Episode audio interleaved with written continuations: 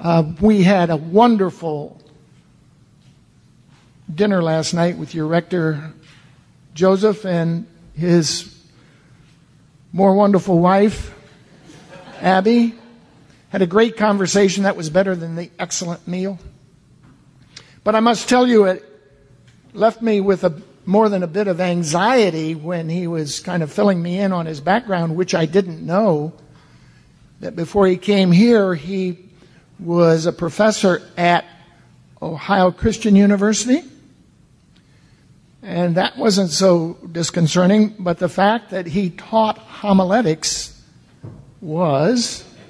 I didn't know I had that kind of uh, judge uh, sitting behind me. So I will expect a full critique after the after the service. Those who can't do, those who can't teach.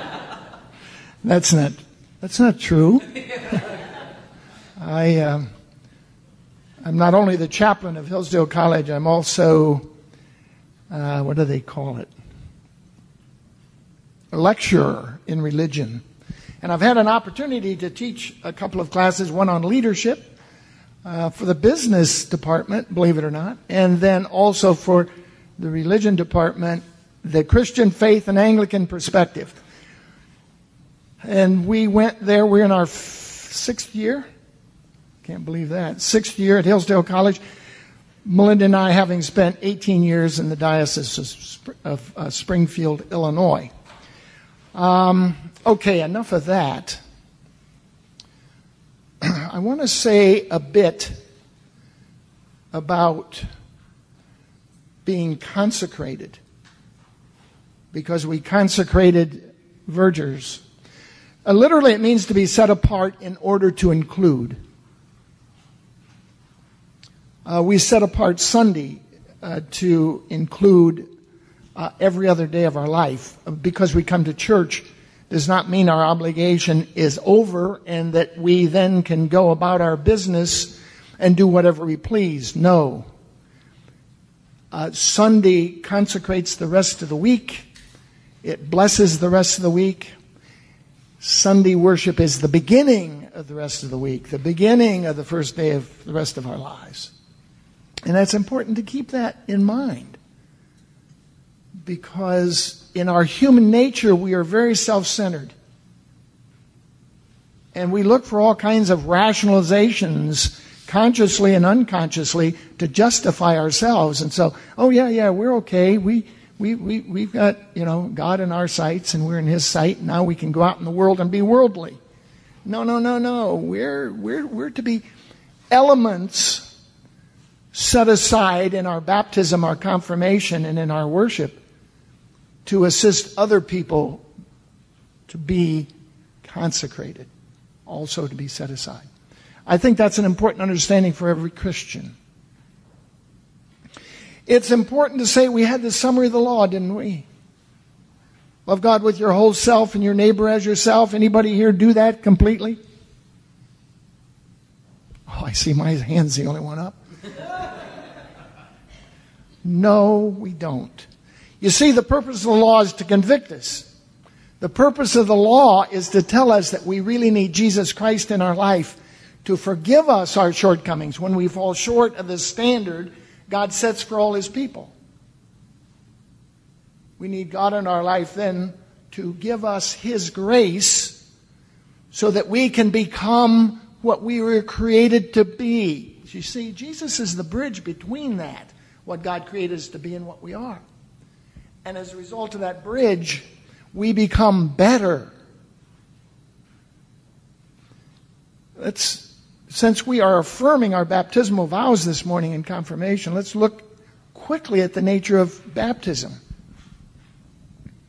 It's been said, I think rightly so, that if you're born once, you die twice. Born just physically, you die physically, and you die spiritually.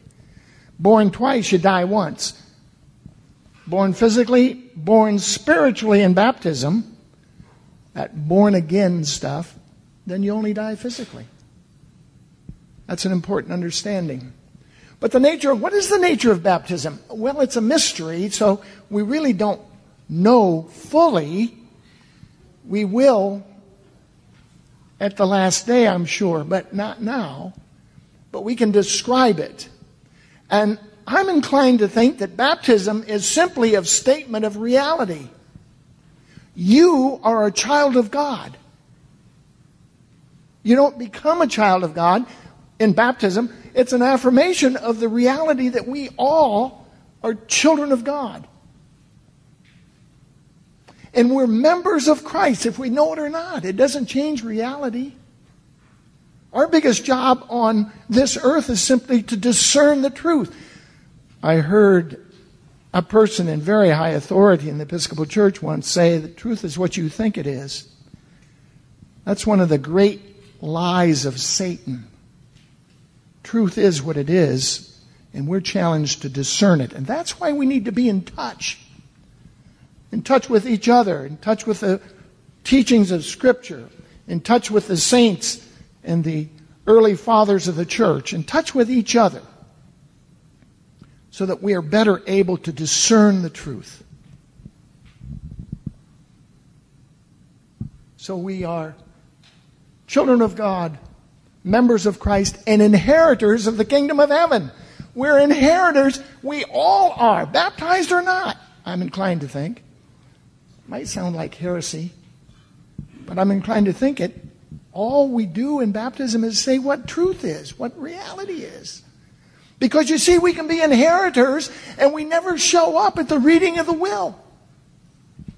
So we're not, we're not benefited by it. One of my great fears is that I'm going to get to the judgment seat and God is going to say to me, Peter, what do you want? You or me? And because the pattern in my life too often is such that I will say, no, I want me. No, no, no, no, that's not what I mean. No, I, I, I want, I want me. Because that's what my life has always been about. I've, I've not patterned my life to be of God too much of the time.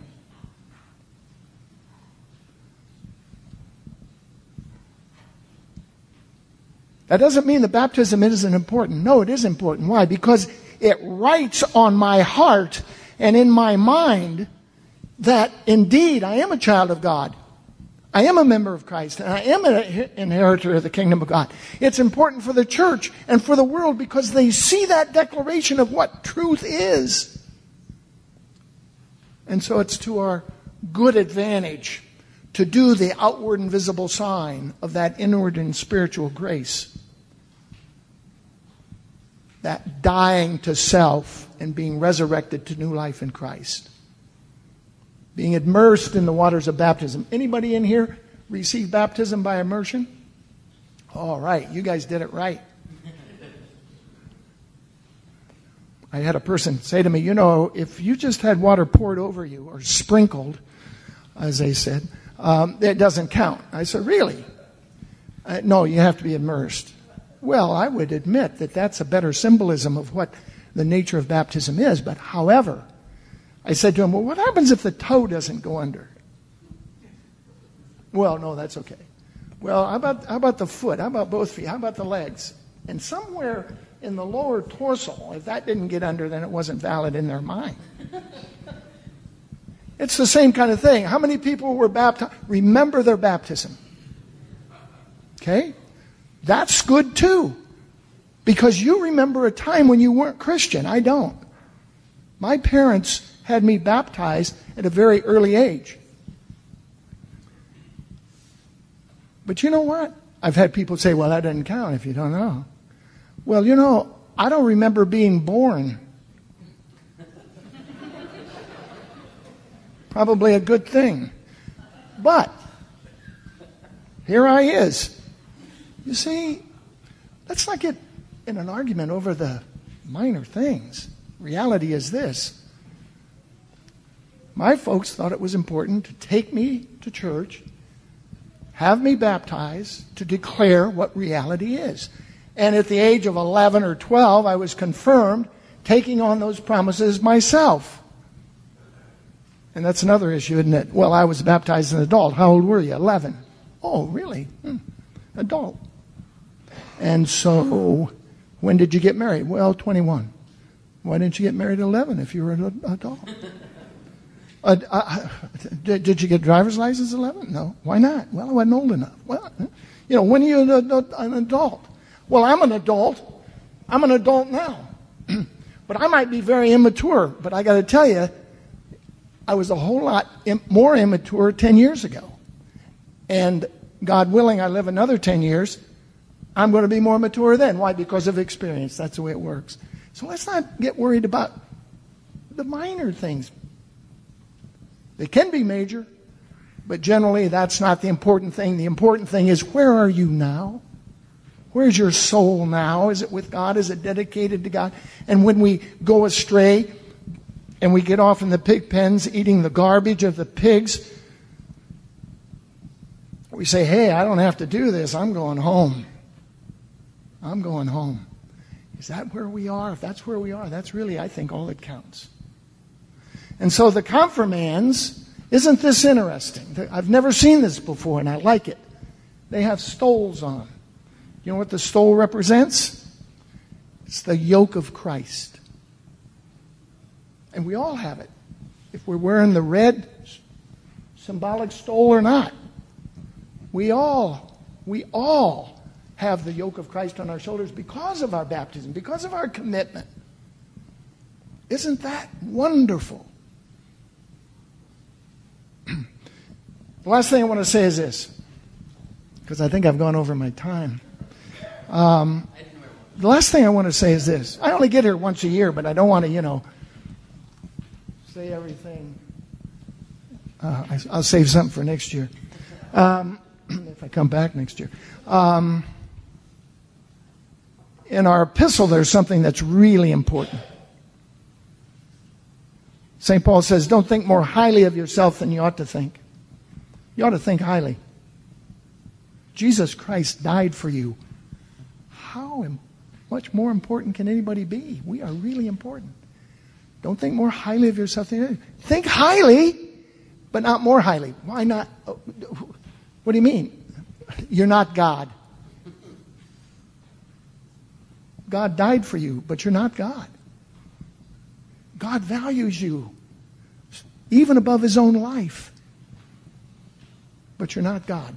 And you see, that's my problem because at any given time I act like I think I am God. I'm glad there's not a dash cam in my car when somebody cuts me off or somebody um, goes 45 miles an hour in a 55 mile an hour zone when I'm late. I understand your rector's got kind of a heavy foot also. Uh, we had confession last night at dinner too. Uh, think highly of yourself, but not more highly. What a wonderful thing. I met a lieutenant colonel years and years ago who said, I'm just a below average guy trying to do an above average job. That's a, that's a pretty good mantra for all of us. Below average in so many ways, but always trying to, our, to do our best. And in God's strength, it always is. May God continue to bless each of you in this wonderful Christian redemptive fellowship. And may He lead you the rest of your lives, even to the gates of heaven. Now unto God the Father, God the Son, God the Holy Spirit be ascribed as is most justly due. All might, power, majesty, dominion, and glory, now and forever. Amen.